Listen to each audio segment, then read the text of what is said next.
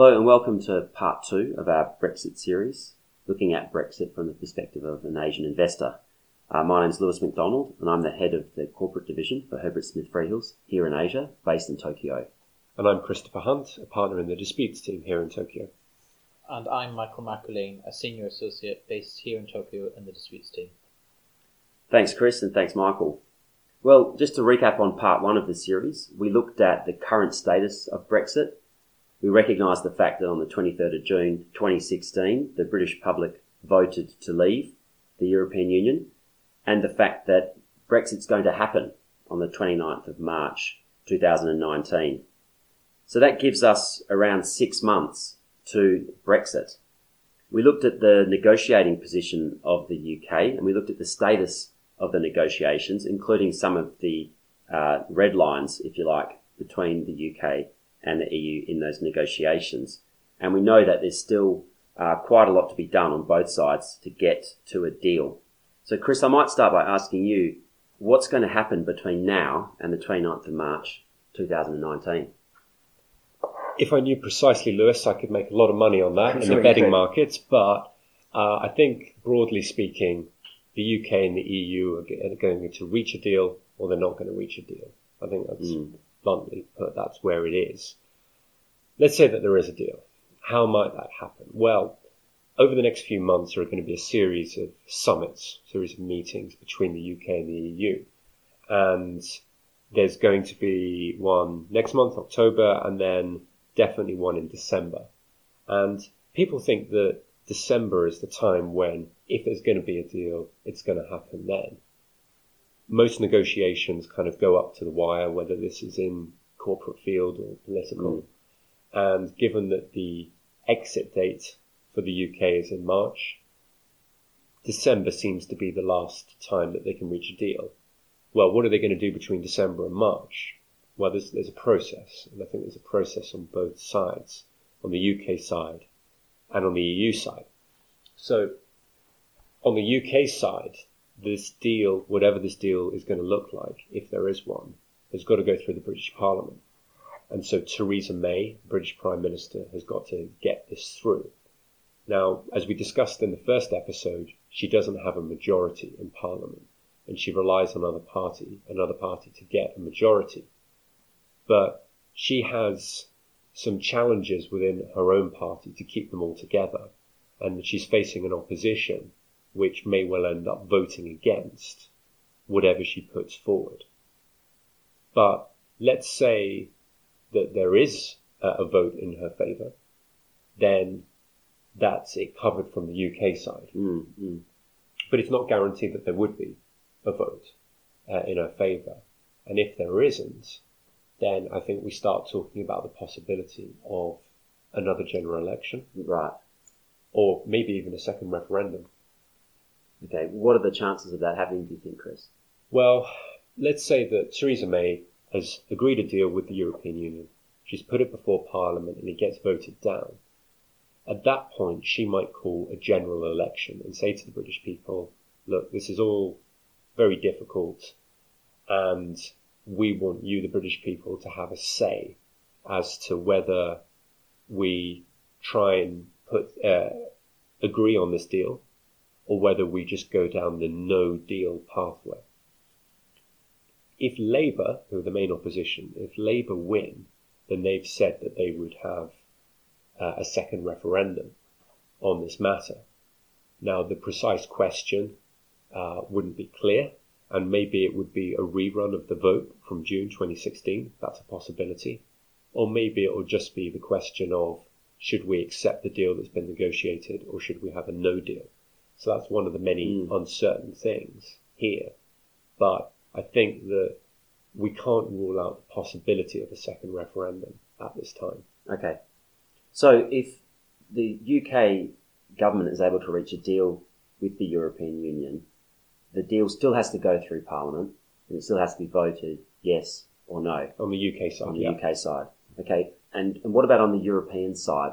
If they are able to reach a deal, what happens um, in relation to their process? Yeah, so so they've got a they've got a similar um, process in the sense that it's got to go through the European Parliament, which is made up of MEPs, members of the European Parliament, from all over Europe.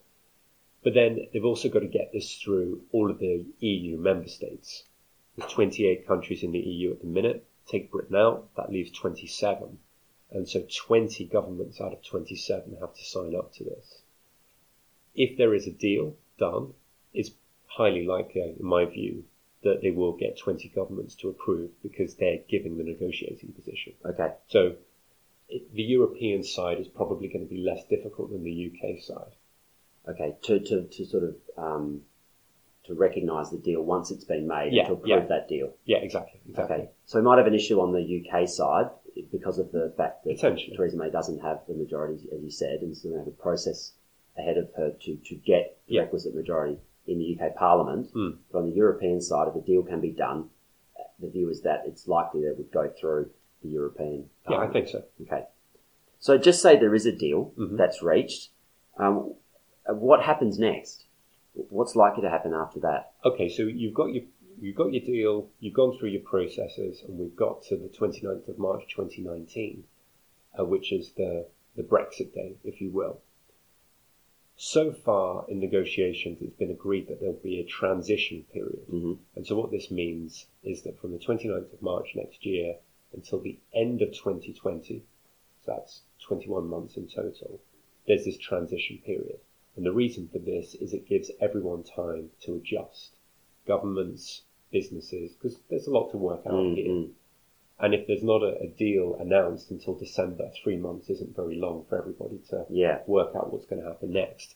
So there's this transition period. The UK is not going to be a member of the EU anymore, and it's not going to have any votes. But it's it's going to be broadly speaking business as usual, Mm. and so it's going to be a sort of a gentle exit from the EU if there's a deal and if it's Okay. ratified. So that transition period, that would in some sense delay the exit of Britain from the EU in some sense. In practical terms, yes, Okay. but in legal terms, it would have left. Right. But in practical terms, yeah. Sure, and that will give uh, investors in the UK more time, if you like, to prepare um, for the outcome. Absolutely. Yeah. Okay. Um, Chris, what do you think the chances are of there being a, a deal or, or no deal? Uh, well, that's a difficult one. Um, instead of me giving my opinion, let me tell you what some other people have said. So there was um, a survey last month um, by Reuters, and they asked a series of um, a lot of businessmen uh, in the UK, "What do you think is going to happen? Do you think there's going to be a deal or a no deal?" And the average answer hmm was 25% no deal Okay. and 75% there would be a deal. So you've got that. You've then got, well, what has the government said? Yes. The UK government. They've recently been talking up the chances that there could be a no deal. hmm Maybe it's part of a negotiating strategy, but let's put that to one side.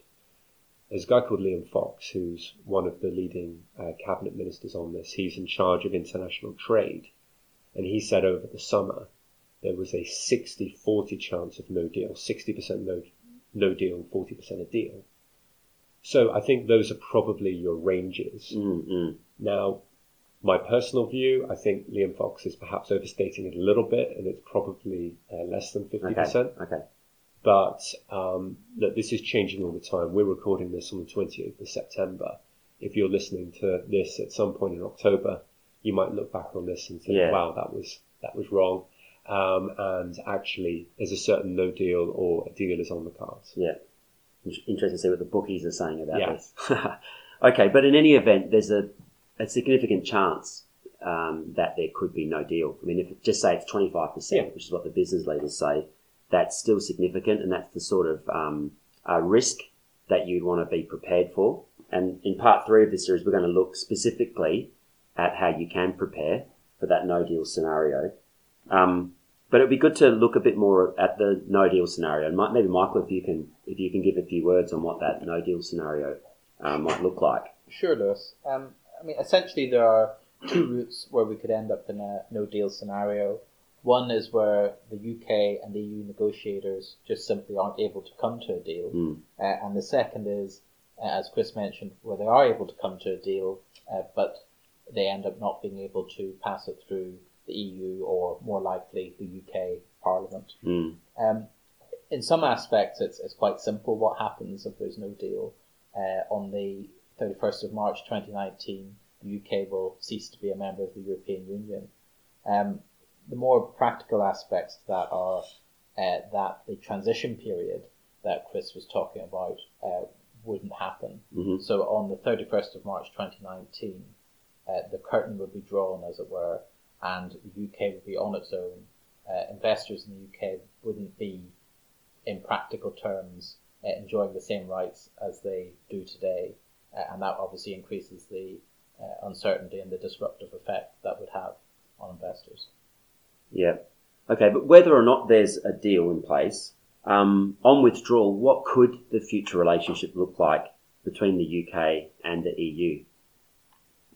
Yeah, well, people are talking a lot in the media about um, a hard Brexit or a soft Brexit. And there are a lot of, if you imagine this as a spectrum or like kind of a line going across the page with hard Brexit at one end and soft Brexit at another, there are a lot of different options. I think before we go through that, well, what does soft Brexit, what does hard Brexit mean? So a soft Brexit kind of means that the UK and the EU end up with a similar sort of relationship to what they have now. So, uh, whereas a hard Brexit would mean a very clean break and much more of an arm's length relationship. So, as if the UK were any other country around the world, as opposed to a country that's been part of the EU 46 years Mm. and has got a lot of EU law in its own law. So, we've got this spectrum, soft to hard. Okay, we're looking at the, the, the hard side, for example. I know that, um, you know, let's face it, Asian investors are very interested to um, have certainty when they're looking at investments. And so I think they'll be looking very closely right now at what are the range of possibilities that could eventuate um, uh, from the negotiations between the hard Brexit and the soft Brexit. So, Chris, can you give a bit more detail about what these different possibilities might be? Yeah, absolutely. Let's start on the soft end. Um, so this has often been called the Norway model. And the reason for this is that Norway isn't in the EU, but it has quite a lot of the same rights which an EU member has. So it's a little bit complicated, but outside of the EU, there are these bodies called the um, European Free Trade Association and the European Economic Area. And so this European Economic Area is Norway, Iceland, Liechtenstein, and all of the EU member states. And to be in this EEA, you've either got to be an EU member or you've got to be in a European Free Trade Association. So under a Norway style Brexit, Britain would leave the EU, join this free trade association, and then through that get membership of the EEA. So it's a little bit complicated, but basically the UK has a similar deal to Norway. Now, if you've got that, well, what does that mean? So what? Mm, mm.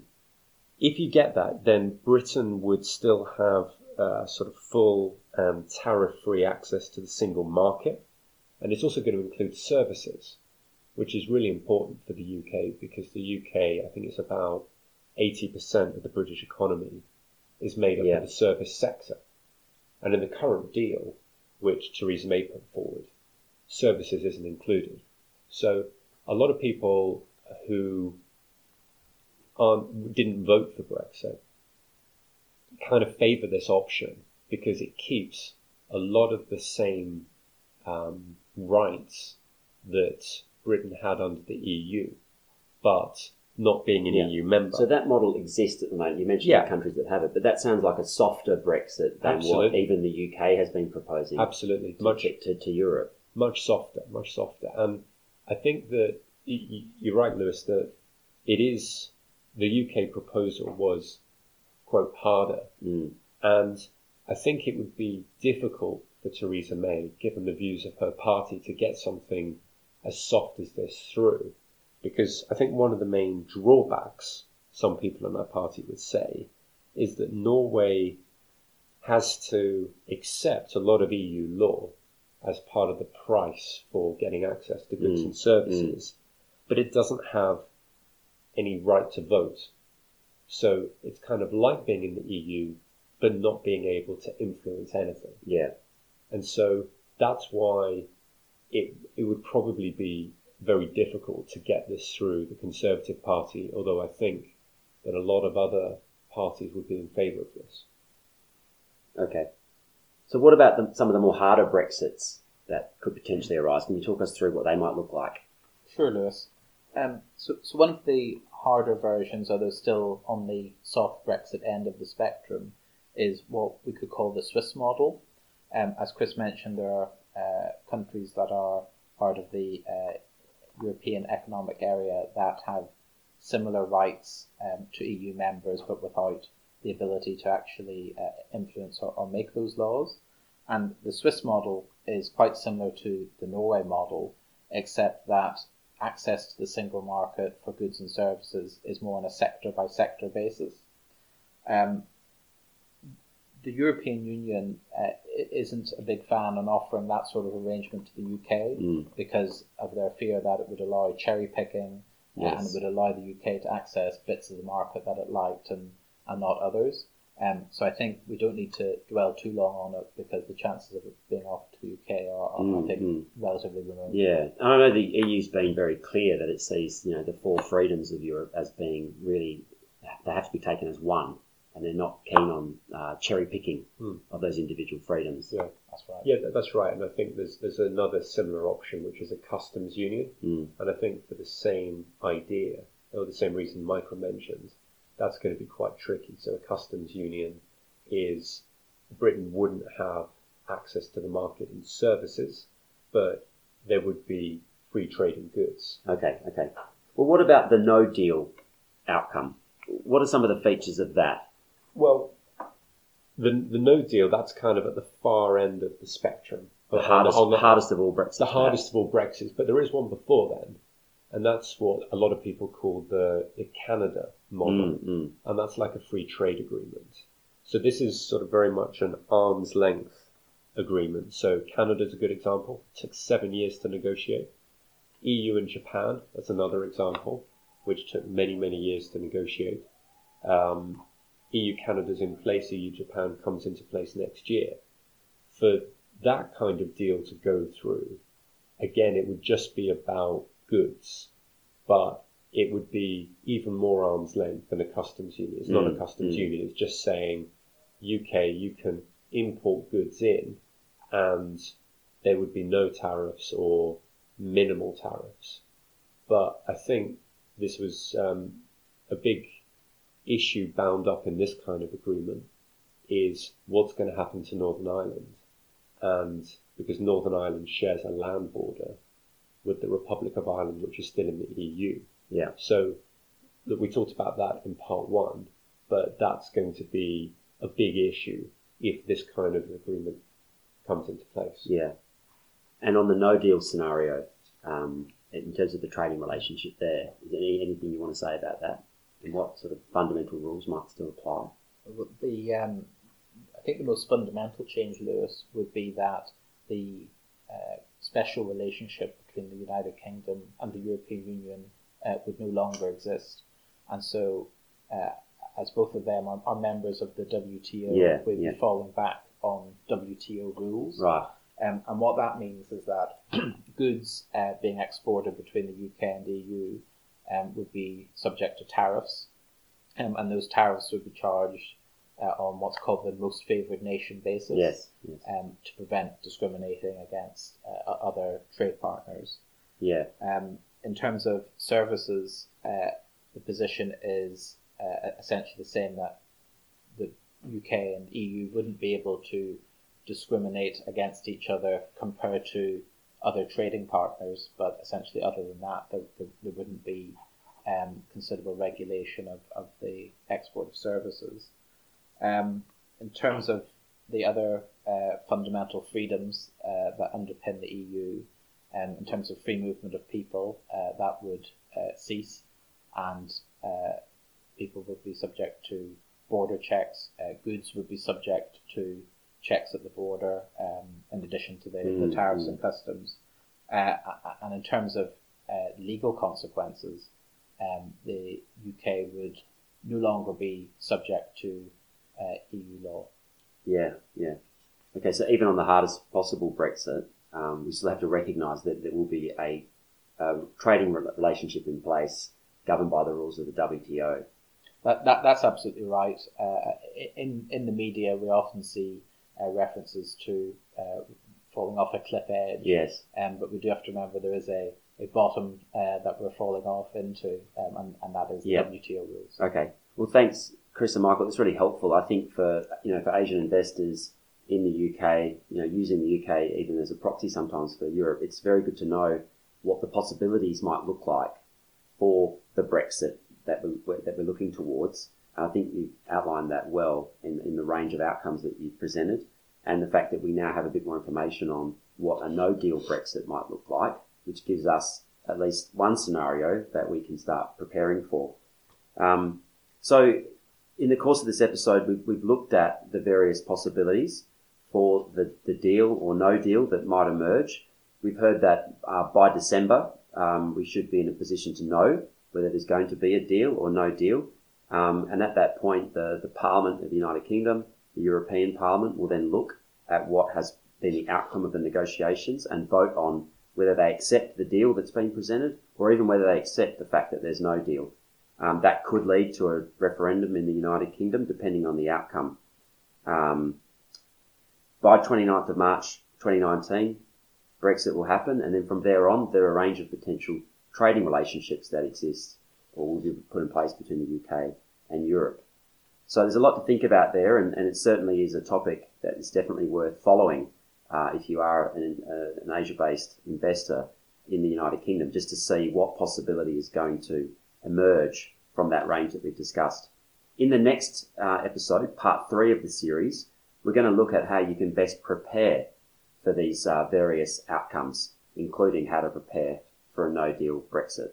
Thank you very much.